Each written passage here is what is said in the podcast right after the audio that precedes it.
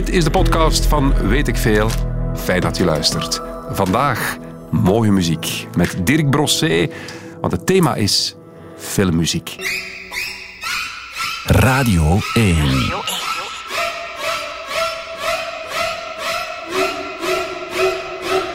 Weet ik veel met Kopen Ilse. Hopla. We zullen er eens aan beginnen.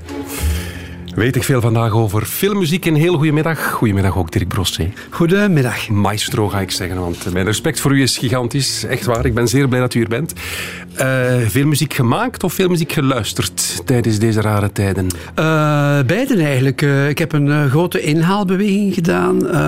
weet je, in normale tijden, je bureau ligt vol met boeken die je nog moet lezen, cd's die je nog moet beluisteren. Dus daar heb ik even de tijd voor genomen. En ook ontzettend veel gecomponeerd. Is het waar? Ja, filmmuziek ook? Ja, ik ben de muziek aan het componeren voor een reeks die op deze zender zal uitgezonden worden. Misschien met een beetje vertraging, maar in principe 2021, namelijk een reeks over onze natuur, de natuur. Ah ja, ja, zo in, de nature van België, over België. Ja, ja, ja, ja, ja, ja. een beetje Planet Earth, ja, België dan. en ik ben die muziek momenteel aan het, aan het componeren. Zeer boeiend, fantastisch. Episch? Ga je er iets episch van maken? Of net nee. heel klein houden? Nee, nog klein, nog, nog, uh, nog episch. Um, het, het is uh, de instructie die ik kreeg van de regisseur Serge Leurs. Dat was van, um, het moet muziek zijn met een hoek af.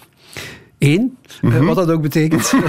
en, uh, en twee, het is muziek. Uh, ik mag de rode rozen niet rood kleuren, wat boeiend is. Ja, het is als ik wat een, bedoel je daarmee? Uh, wat bedoel je daarmee? Dat ik muzikaal moet proberen een, een contrapuntische, een tegenbeweging te maken met de dingen die ik zie. Ah. En dat is heel boeiend. Dat is trouwens een procedé wat heel uh, vaak toegepast wordt in, uh, in de filmmuziek. Er is een periode geweest dat tijdens de grote liefdescène en, en de grote kussen, de zoenscènes, ja, dat men eigenlijk hoorde wat men zag. Stroop. Voilà, stroop, zoet, uh, zoetzemerig. Um, maar er is ondertussen natuurlijk een uh, grote evolutie uh, op gang gekomen.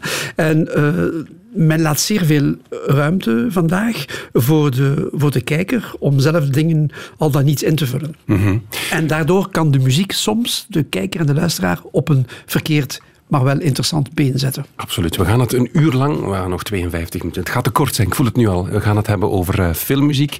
Laat ons beginnen met wat u zelf heeft gemaakt. Ik, ik denk 93, 92? 92.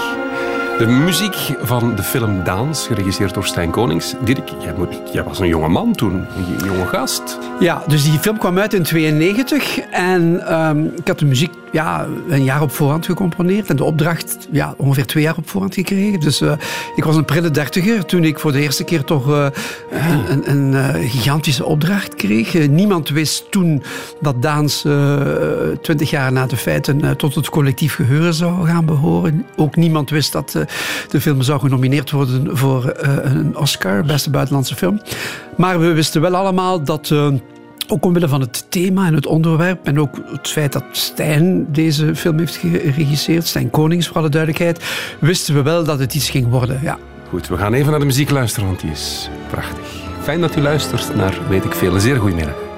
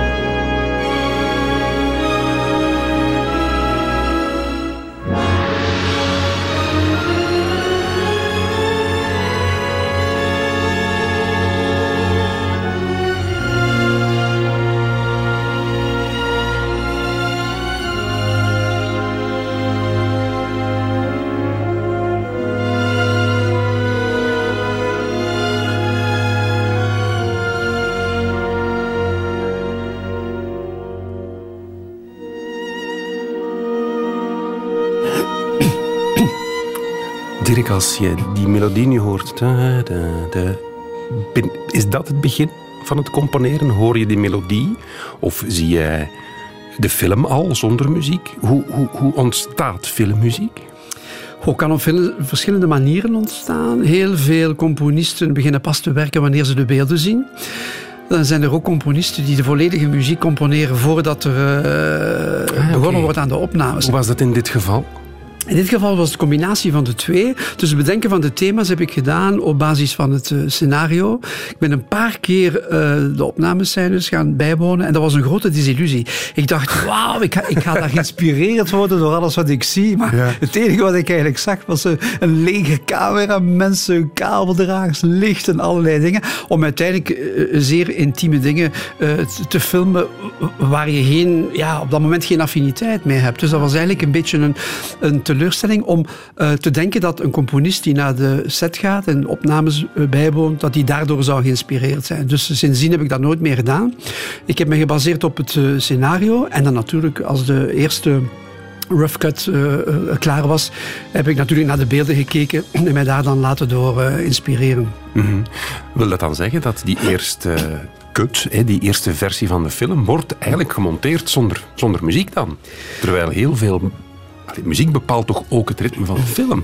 Dat vind ik. Eh, vandaag zijn er natuurlijk procedés dat men eh, eh, op de bestaande film, of op, op, de film die gemonteerd is, dat men daar bestaande muziek op laat. Dat is een fameuze temtrack. Om de regisseur en alle betrokken partijen een idee te geven wat muziek kan doen met een, met een scène. En het voordeel daarvan is dat iedereen die niet met muziek vertrouwd is, zoiets heeft van wauw, dit werkt emotioneel wel. Het nadeel is dat je dat niet meer kunt loslaten. Een keer als je iets hoort bij een beeld en dat raakt je emotioneel, dan kun je dat niet meer loslaten. En dan wordt vaak een componist aan boord gehaald eh, aan wie gevraagd wordt... "Huh, Kunt je muziek componeren voor die film, maar eh, hou toch rekening met, eh, met de temtrack. Nu, in het geval van Daans waren er geen temtracks. Ook vandaag, hè, 30 jaar later, eh, is het eh, schering en inslag. Vandaag, als je een, een, een demo maakt om te laten horen aan een producent of een regisseur, dat je dat via allerlei elektronische apparatuur kunt laten klinken alsof dat je al een eh, volledig orkest ter beschikking Ah, ja. hebt. Hè. Dat kan allemaal gesimuleerd worden.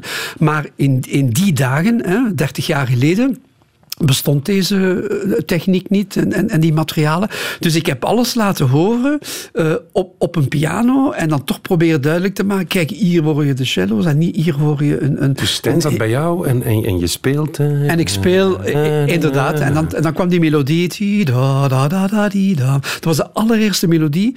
Toen ik, toen, ik, toen ik het scenario las op pagina 1, dacht ik, ik ben naar de piano gegaan. Ik dacht van, dit is de melodie.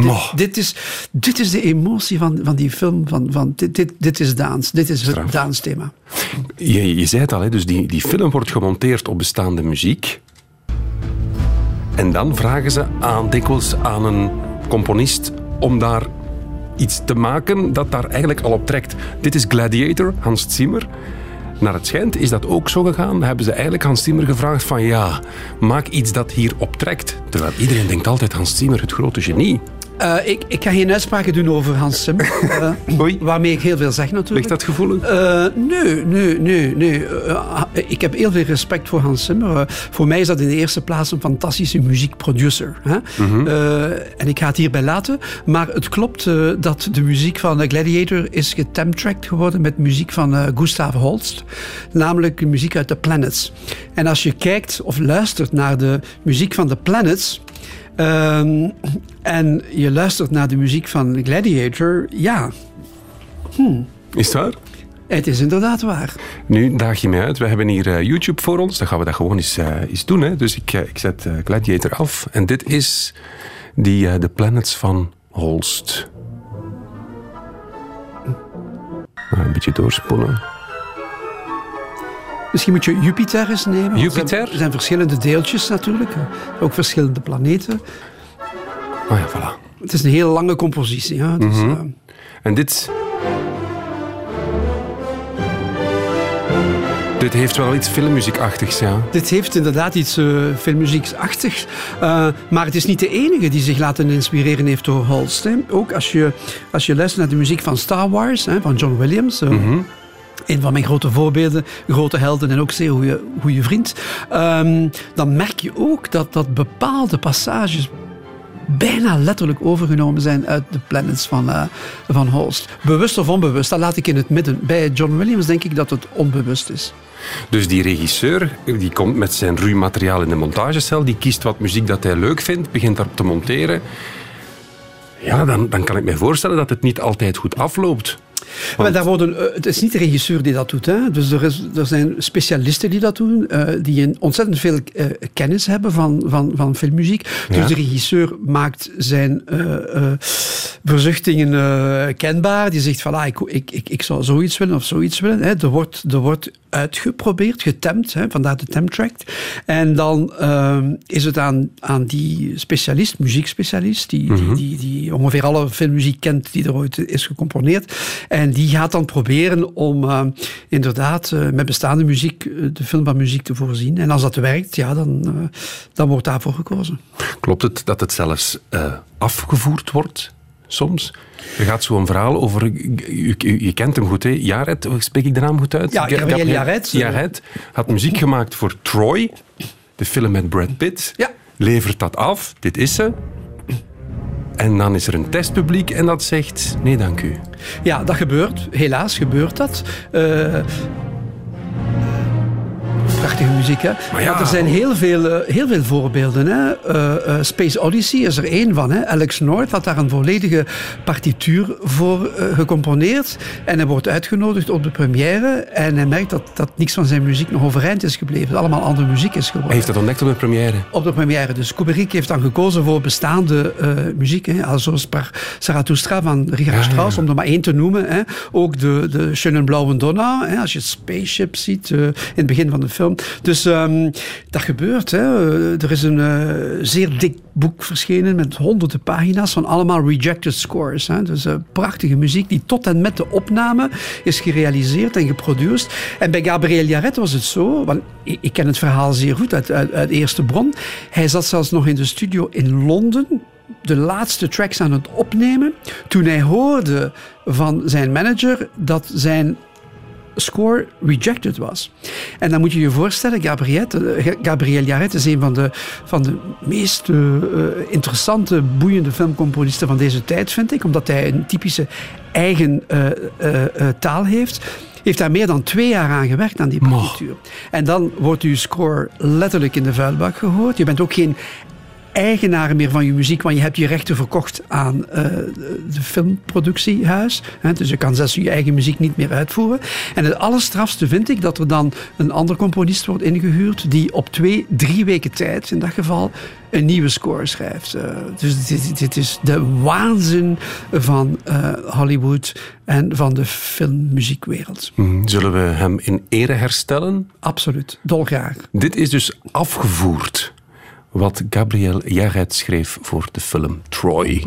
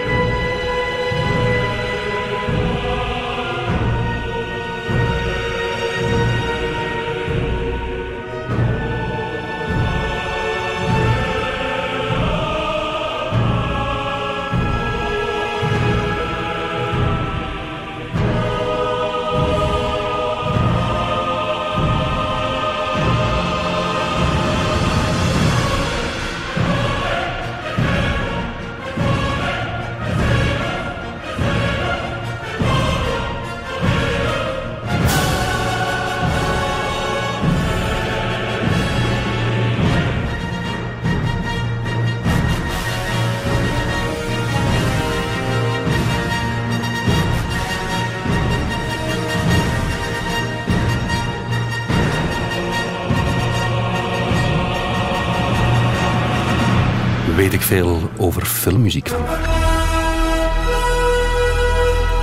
Weet ik veel?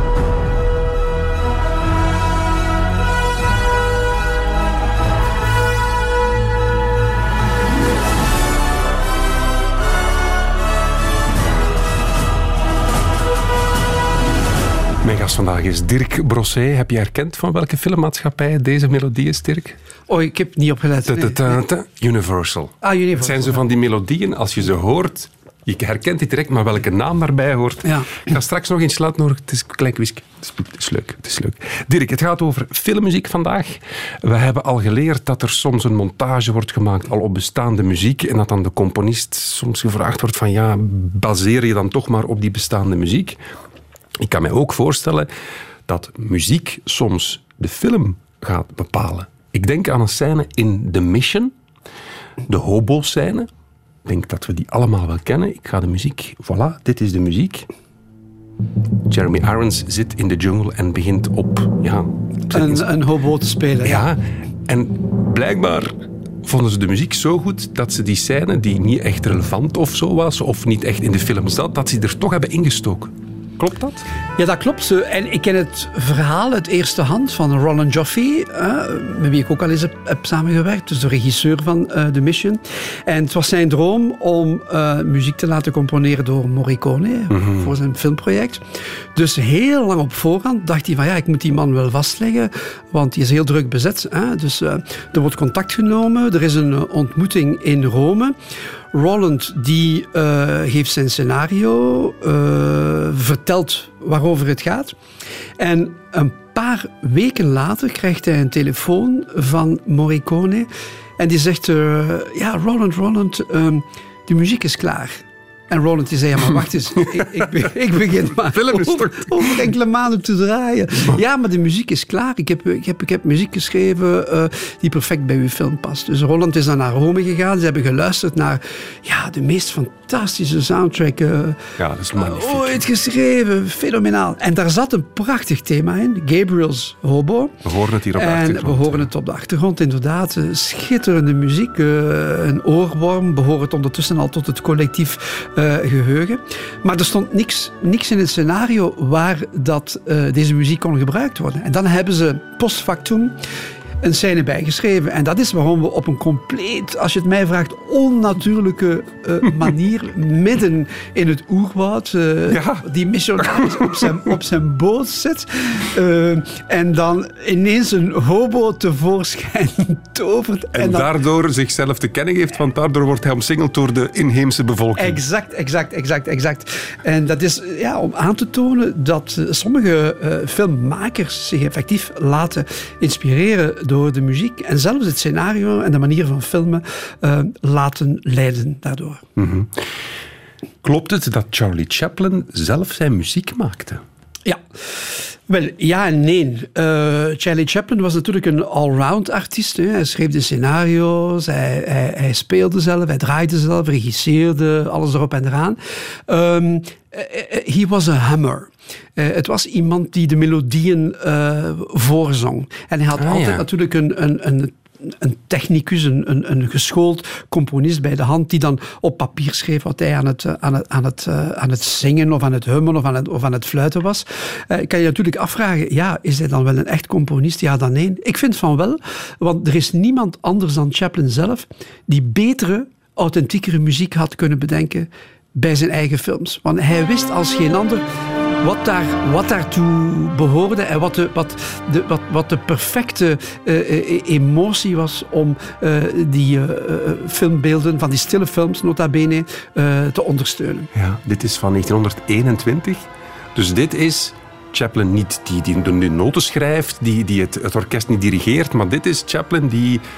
Of deze melodie heeft hij geneuried of heeft hij gezongen? Geneuried, gedicteerd. Niet vergeten dat hetgeen dat we nu horen, is natuurlijk niet de versie van 1921. Nee, hè? Want er is, nee. er is geen bronmateriaal meer van overgeschoten, behalve een aantal thema's. In de jaren 70, hè, dus 50 jaar eh, post factum, eh, heeft Chaplin alweer met een eh, geschoold componist de muziek opnieuw opgenomen, opnieuw nieuw leven, de thema's nieuw leven ingeblazen. Ze voorzien van een uh, deftige harmonisatie en van een prachtige orchestratie. Mhm. Even luisteren naar The Kid. De melodie is dus van Charlie Chaplin himself.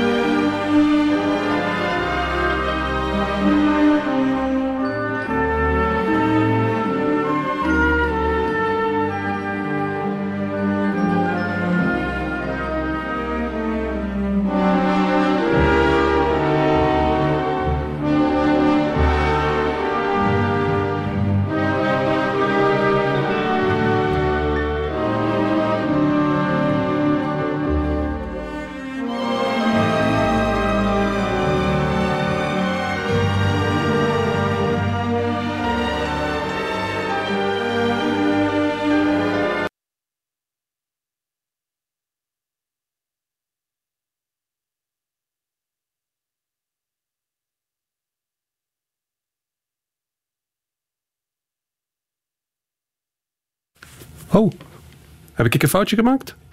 Excuseer mij, ik heb een foutje gemaakt. Mijn excuses, dames en heren. Ik wou iets voorbeluisteren, maar er liep iets.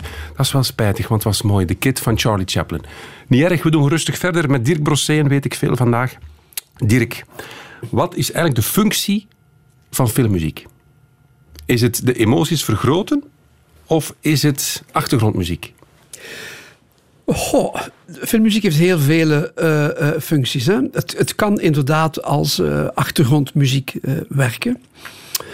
Je kan inderdaad de rode rozen rood kleuren, wat vandaag nog altijd gebeurt. Dus met andere mm -hmm. woorden, je hoort wat je ziet. Hè? Je hebt een achtervolging, je hoort snelle, spannende muziek. Je ziet een liefdescène, je hebt romantische muziek. Maar voor mij wordt het interessant wanneer de muziek een personage wordt. En een prachtig voorbeeld is Jaws. Ah, ja, ja.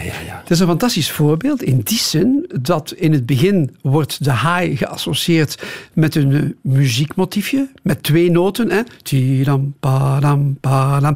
Tussen naakjes twee noten die komen uit de vierde beweging van de negende symfonie van Dvorak. Dat begint op dezelfde manier als jazz. Tidam, tidam, Meen je dat? tidam, padam, padam, padam, padam, padam, padam. En dan hoort je tim, pam, pam, pam, pam, pam. Dan hoort je thema. Hè. Dus dit maar om te zeggen dat uh, het des mens is om zich te laten inspireren door uh, De negende symfonie van, van Dvorak. De negende symfonie van Dvorak, het vierde deel, dat begint exact met dezelfde noten van uh, jazz. Maar wat vind ik interessant uh, aan die muziek van jazz, los van het feit dat het schitterende muziek is en een schitterend idee om de haai te associëren met twee noten, maar dan worden die twee noten, dan wordt de muziek een personage. En dan kan je daar gaan mee spelen.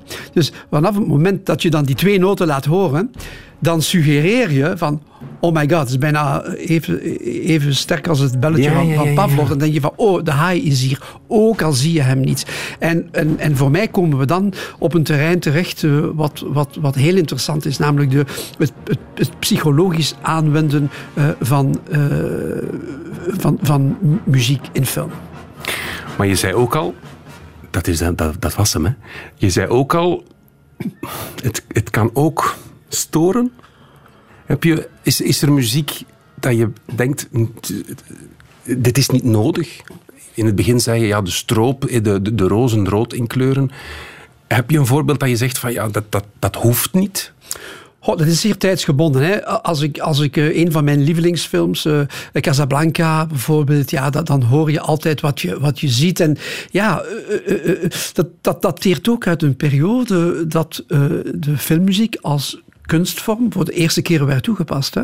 Met heel veel trial and error, heel veel gissen en, en, en missen ook. En niet vergeten hè, uh, dat in die eerste decennia, de, jaar, de, jaren, de jaren 30, 40, 50 eigenlijk, mm -hmm. dat er dan heel veel ge, geëxperimenteerd werd. Hè? En, uh, en, en, en die mensen, die samenwerkingen tussen die componisten en die regisseurs, die hebben ervoor gezorgd dat die nieuwe kunstvorm, filmmuziek, die ondertussen heel veel uh, is geëvolueerd, um, dat daar eigenlijk een soort alfabet is, is ontstaan. Hè? Welke muziek hoort bij, bij, welke, bij welke film. Dat is heel spontaan ontstaan door mensen die perfect wisten individueel waar ze mee bezig waren, maar die nooit uh, eerder de kans hadden gehad om twee kunstvormen met elkaar in, in de clinch te laten gaan. En zo is er eigenlijk een nieuwe kunstvorm en een nieuwe, nieuwe muziektaal ontstaan ook. Hè? Uh, we kunnen niet ontkennen dat, dat, dat filmmuziek altijd in de meeste gevallen zeer narratief is, zeer beeldend werkt. Hè? Mhm. Uh, dus we horen een, een bepaalde melodie en, en onze fantasie wordt geprikt. We dat, dat hebben we in, geleerd ja. uit, uit de filmcultuur. Zodanig straf zelfs dat als we muziek beluisteren uh, van voor uh, dat die nieuwe kunstvorm is ontstaan. Ik denk bijvoorbeeld aan, aan Mahler, hè, Dood in Venetië, waar de regisseur het adagietto van, van Mahler gebruikt. Dat, dat werkt eigenlijk als filmmuziek. Terwijl dat, dat in de 19e eeuw, toen het werd gecomponeerd, niet werd gecomponeerd met de bedoeling om gebruikt te worden bij audiovisuele producties. Mahler dood in Venetië. Dat is dit.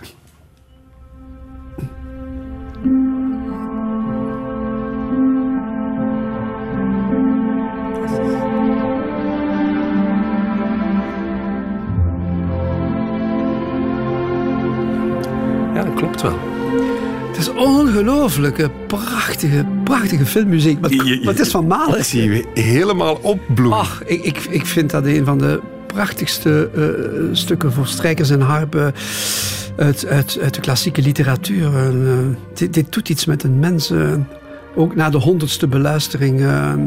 dit, is, dit is fenomenaal. Nochtans- Het is voor mij een van de kenmerken van, van, van grote kunst, maar het is heel, heel individueel, dat het je iedere keer opnieuw weer pakt. Je weet wat er komt. Ik, ik weet wat er straks gaat komen. Binnen een seconde, binnen vijf seconden, binnen Ja. tien seconden. Ik weet wat er komt.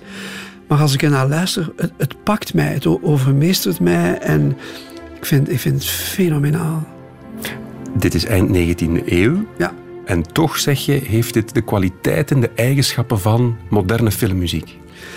Eh, je moet het omkeren. Hè? Ik denk dat de mensen die vandaag met filmmuziek bezig zijn, eh, zich eh, goed bedienen van wat er in het verleden is gecomponeerd. hebben we al geleerd. Vond ik interessant van Jaws. Dat, dat, dat van voor ik ga dat eens opzoeken.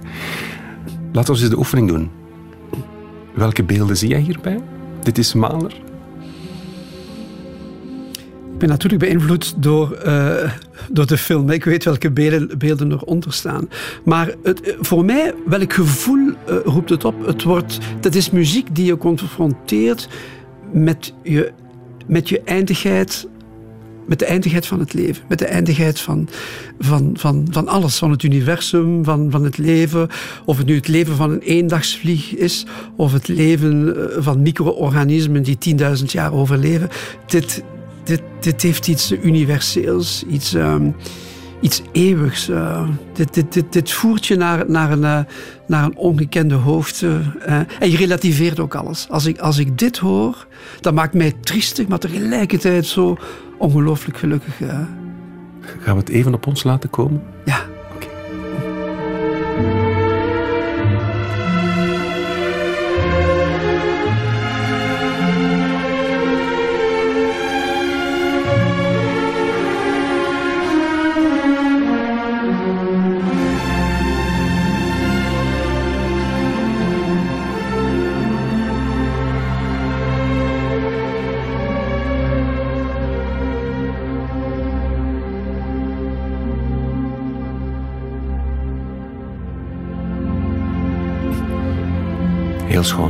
Heel schoon.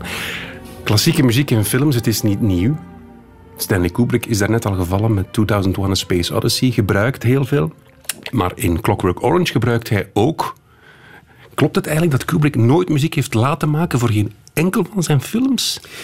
Dat zou ik zo eh, eh, niet durven zeggen. Eh, dat zou ik eigenlijk aan Patrick Duinslager moeten vragen. Want, want die, maar weet, ik denk, allee, die weet alles. Barry Lyndon en zo, de Sarabande... de- de- Maar het is bekend dat, dat hij filmmuziekcomponisten haatte eigenlijk. En zei, haatte ze? Ja, omdat hij dacht, niet als personage, maar het, het, het feit dat men nieuwe muziek zou bestellen, terwijl er eigenlijk onwaarschijnlijk veel eh, eh, muziek bestaat eh, die perfect kan aangewend worden om onder beelden te plaatsen. Ja, en nu ben ik heel benieuwd. Want hij gebruikt Beethoven in A Clockwork Orange. Maar hij als ik, ik ga iets laten horen. Ik vind dat persoonlijk een verkrachting. Benieuwd naar uw mening.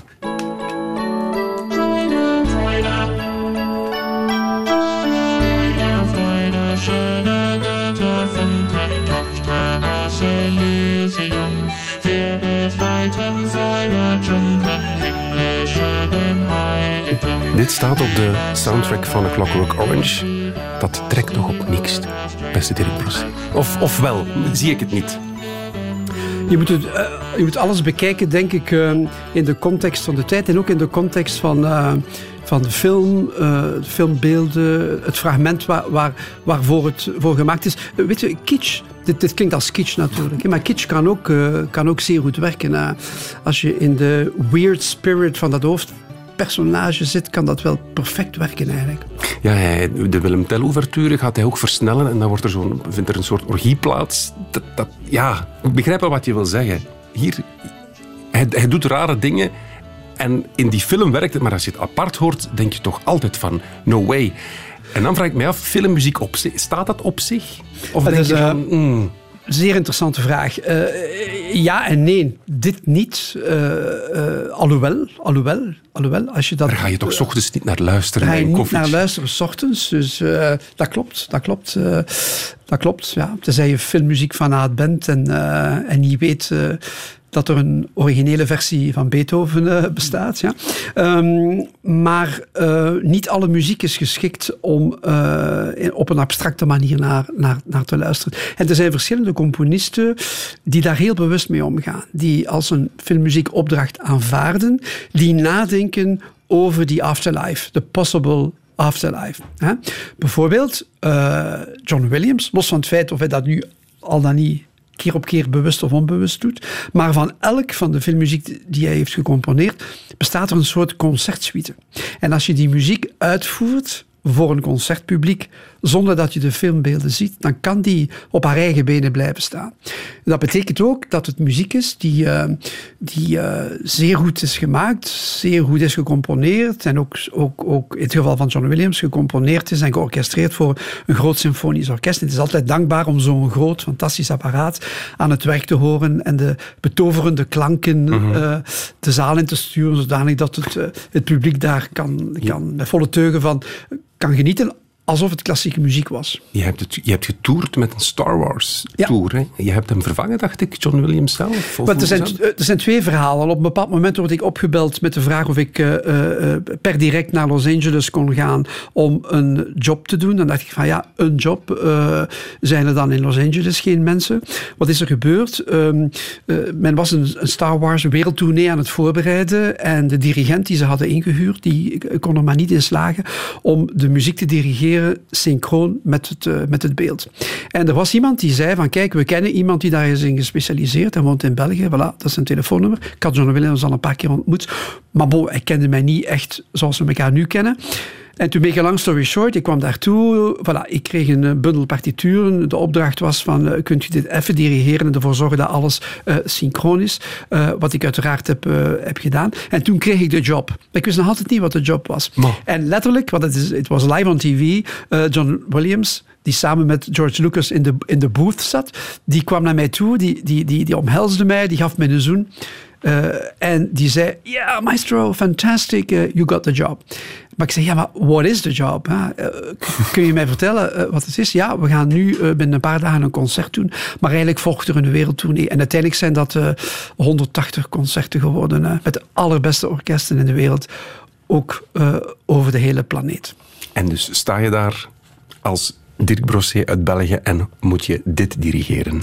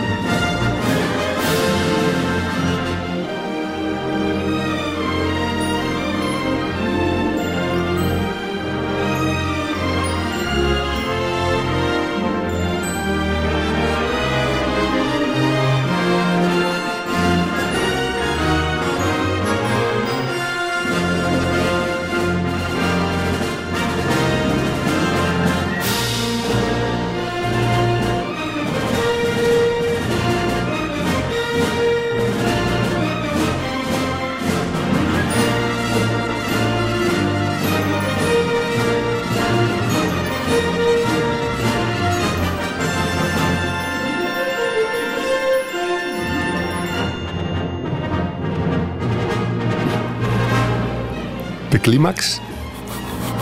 Ja! Oh, het valt wat tegen.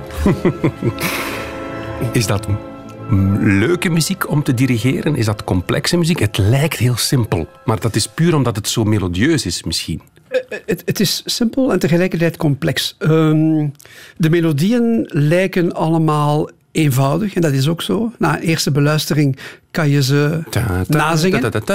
Exact. Hè? Dus het lineair verloop is uh, eenvoudig. Het verticaal verloop, alle muzikanten die tegelijkertijd samenspelen en al die lagen boven elkaar. Hè, we noemen dat vaak de, de hidden layers of music. Hè. Dingen die je niet direct hoort, die in een beetje in de buik van het orkest zitten, maar die wel allemaal een, een, een, ah, een functie hebben. Zo, geef eens een voorbeeld, zoals zo een, een accent van de, wel, Bijvoorbeeld, hè, pa, bijvoorbeeld. Hè, dus dat hoort men in de, in de, in de, achtereenvolgens in de, in de trompetten en in de horens, maar ondertussen zijn de altviolen of de, of de lage trombones en de cellos en de de contrabas. En toen, Dus die geven zo die impuls aan die partituur. Op het eerste zicht niet direct hoorbaar. Voor het de oren wel natuurlijk. Maar die, die hele package, dat zorgt ervoor dat het toch wel zeer uh, complex is. En ik kan u verzekeren om zo film na film, avond na avond, alles synchroon te krijgen. Want ik ben iemand die een, uh, als dirigent een koordloper is, die tussen twee hoge bergtoppen op een koord loopt zonder vangnet. Hoe bedoel je? Ja, avond na avond. Dat betekent, er zijn twee technieken om stille films te begeleiden. Ofwel heb je een clicktrack, dat betekent dat alle muzici een koptelefoon op hebben. En in die koptelefoon horen ze effectief uh, de metrische structuur waarbinnen de compositie is uh, geconcipeerd. Hè. Dus je hoort letterlijk tak, tak, tak, tak, tak, tak, tak, tak, tak, tak, tak, tak, tak. Maar dan voel je je zo'n beetje als een, als een robot in een, in, in, in, in een gevangenis. Hè. En het eerste wat ik deed toen ik dat, dat proef, die proefrepetitie deed in L.A., dat was zeggen, jongens, dat vangnet weg. We gaan het doen zonder vangnet. Hè. We zitten op een hoogte van 10.000 voet zonder vangnet, bij wijze van spreken. Dus iedereen get rid of the click track, get rid of the headphone. En ik heb cue na cue na cue na cue uh, in alle bescheidenheid, maar perfect gedaan. Het is trouwens een job die ik geleerd heb uh, als muziekdirecteur bij het Filmfest Gent. Hè. Ja, ja, ja. Dus jaar na jaar. De Soundtrack Awards. Exactly, de Soundtrack Awards. En dat begon aanvankelijk met een zeer onschuldig filmpje en dat is natuurlijk geëvolueerd. Ge en uh, ja, dat is, dat is een stil die ik in mijn, uh, die ik in mijn vingers heb. Hè. Want John Williams die zei zelf tegen mij, maar uh, how can you do it? I, I'm not, I, ik kan dat niet. Ik ben de componist, ik ken die film van buiten. Ik kan dat niet. Ik, ik moet dat vangnet hebben. Ik moet die clicktrack hebben. Maar dat is ook spannend. Dat maakt het spannend. Maar als je zo met een clicktrack werkt, ja, dat, dat, dat, is saai. Hè. Dat is dus ongelooflijk, Geen idee, nooit. ja. ongelooflijk saai. Dus nu zit elke muzikus met de dirigent op top op het topje van de stoel, omdat je weet dat er van alles mis kan gaan, maar er mag niks misgaan. En dat is de reden waarom ik ja, door al die orkesten, uh, Belgische orkesten, maar ook daarbuiten, London Symphony Orchestra, Los Angeles, New York, noem maar op, gevraagd word, uh, omdat ze zeggen, ja, er is one, girl, one guy in the, in the world uh, who can do it. Misschien zijn er nog, maar die kennen ze misschien niet. Maar ik word, ja, overal gevraagd om dat soort werk te doen. Ik vind het, ik vind het super. Waarvoor hulde? John Williams de allergrootste noemen is dat het? Of, want ik lees, je hebt al interviews genoeg gegeven over zijn filmmuziek, dat je eigenlijk Jerry Goldsmith de allergrootste vindt. Ja. Met alle respect voor John, Uncle John, die, die een fantastische componist is. Uh, maar de muziek die hij schrijft is altijd perfect in die zin dat ze perfect bij de film past. Hij, kan, hij kan met twee noten, met drie noten direct de sfeer capteren en dat zit altijd, altijd, altijd juist. Maar het is altijd in dezelfde richting. Het is geen kritiek, het is een vaststelling. Beetje voorspelbaar misschien? Uh, misschien kan je het voorspelbaar noemen, alhoewel dat er natuurlijk een gigantische wereldverschil is tussen Schindler's List, wat een, wat een, een van de beste, uh, meest originele scores is over uh, ooit gecomponeerd. Oh, ik ben zo blij dat je het aanhaalt. Ik had even, babbel verder, maar gewoon, dan is het erbij. Dit, dit, is, dit is echt, echt fenomenaal. Hoe hij daar ook weer in slaagt door die instrumentatie en dan die donkere klank in het lage register van de viool te laten klinken tegen de achtergrond van de harp en van de begeleidende strijkers die je nauwelijks hoort. En die viool die kruipt, kruipt onder je huid, kruipt in je ziel, gaat naar je hart en je moet, je moet daarvan wenen gewoon. Dat is, dat is, dat is, en als je dit dan nog eens hoort en naar de beelden kijken en weten waar die film dan over gaat, ja, dan, dan, dan het is, het is het toppunt van pure, van pure schoonheid. Hè. Mhm. En toch zeg je, John Williams is voor mij, het is natuurlijk moeilijk in lijstjes praten en Ja, wie is de beste. ja. En, maar, maar toch, de bewondering voor eh, Jerry Goldsmith is, is, is er wel. Ja, ik denk dat, dat, dat John Williams voor mij eh, beslaat de 180 graden van de cirkel op een fenomenale manier. Het is altijd super, super, super. Maar die andere 180 graden, die vind ik alleen en enkel terug bij Jerry Goldsmith. Jerry Goldsmith die kan klassieke muziek componeren, etnische muziek, denk maar aan Planet of the Apes. Die is onwaarschijnlijk goed in, eh, in jazz, in moderne muziek, avant-garde muziek. Eh, Planet of the Apes, dat is, dat is bijna, bijna Stravinsky. Dus de, de, de veelheid van, van stijlen en genres waarin hij beslagen is en, thuis is en, en, en, en op, een, op een heel spontane manier eh, die muziek kan bedenken voor de meest uiteenlopende films. Zo is er voor mij maar één en dat is eh, Jerry Goldsmith. Dit is Planet of the Apes trouwens.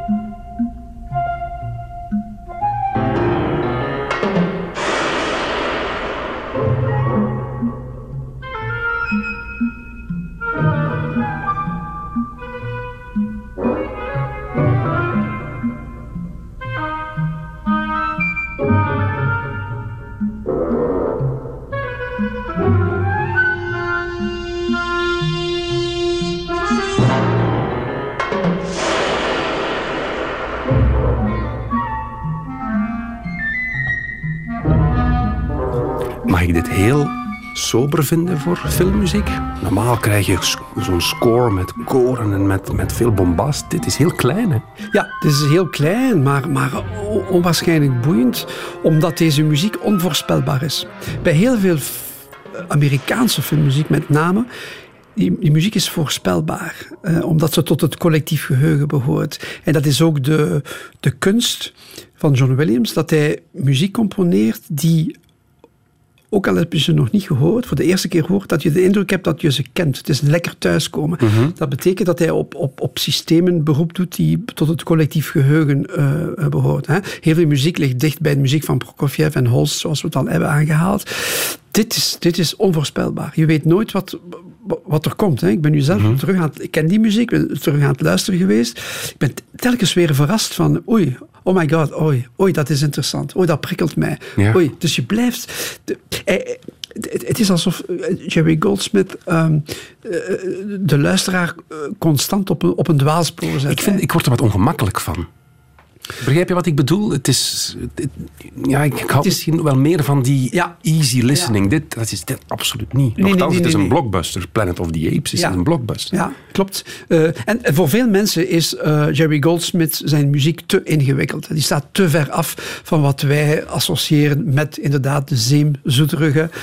Eh, en tussen haakjes, ik hou daar ook ontzettend van, Hollywood soundtracks. Ja, want ik vroeg je tijdens eh, Planet of the Apes heel even van, ja, is er nog een nummer waar je, waar je het graag over wil hebben? En dan kies je toch voor een oorworm met wat stroop aan. La Vita e Bella, dat, dat is wel... Ja, absoluut. Uh, absoluut. Fantastische film ook weer. Hè. En misschien is dat de grootste kunst en de opgave en opdracht van de filmcomponist om misschien niet de mooiste muziek te componeren, maar om de juiste muziek te componeren bij de film. Planet of the Apes, die muziek van Goldsmith, die inderdaad een beetje weird klinkt in, in, jouw oren.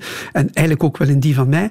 Maar het klopt. Het klopt net wat je ziet. Dus de, de eerste en belangrijkste en laatste opdracht van de filmcomponist is om de juiste muziek te componeren die, die, die bij, de, bij de film past. En ik denk dat Nicola Piovani daarin geslaagd is bij de muziek die hij heeft gecomponeerd voor uh, fenomenale film La Vita, La Vita è Bella. Dat, mm -hmm. dat, dat klopt gewoon. Hè. Die, de muziek, die ontstemde piano, de keuze van de instrumenten ook, bijna de volksinstrumenten, de, de, de fanfare. Soms, soms hoor je en zie je de, de, de fanfare passeren. Praat, on, en, praat ons erdoor. Daar is hem. Voilà, hier komt hij. Zo simpel, maar zo evident. Wat is dat allemaal? Piano, gitaar, wat hoor ik allemaal? Ja, je hoort blazen. Je hoort eigenlijk een, een soort uh, fanfare-achtige... Ja, niet zonder dat het een echte fanfare is. Maar je hoort zo'n stapritme daarin. Toem, toem en voilà. Dus je hoort in ieder geval de hobo, een aantal blaasinstrumenten, de strijkers die ondertussen aan het uh, begeleiden zijn. En hier hoor je cello fagot. Tegenmelodie en de hobo. Weet je, die muziek is voor een, een groot stuk gecomponeerd op mijn piano. Och.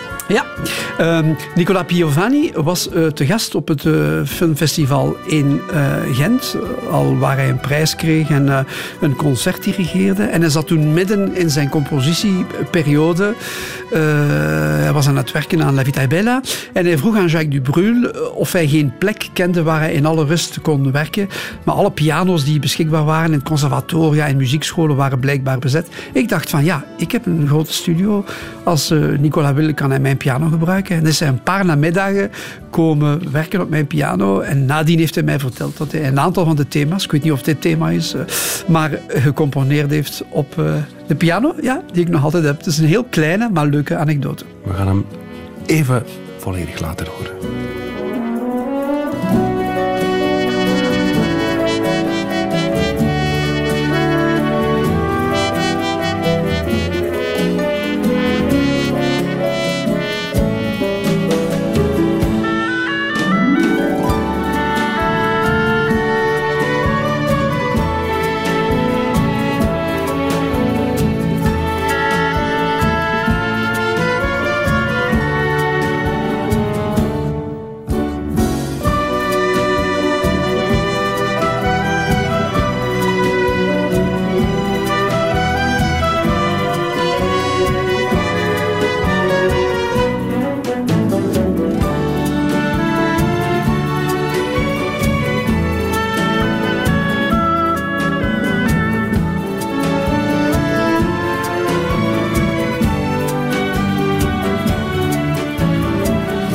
Bizar.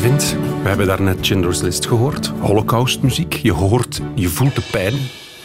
La Vita Bella is ook een holocaustfilm en dat is dan heel vrolijk.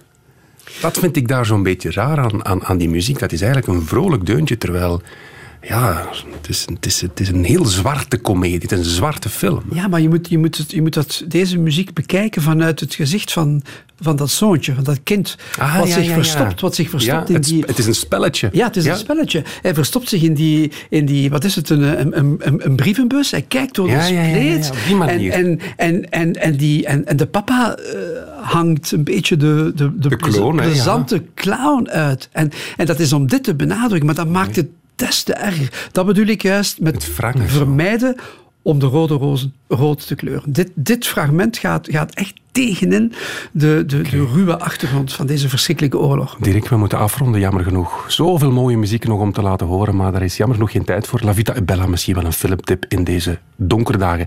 Dank. Ik maak nog graag reclame voor de podcast Soundtrack Maestro, wat jij hebt gemaakt, ook voor onze eigen podcast. En morgen is het Rick Torfs met het kerstverhaal. Tot dan.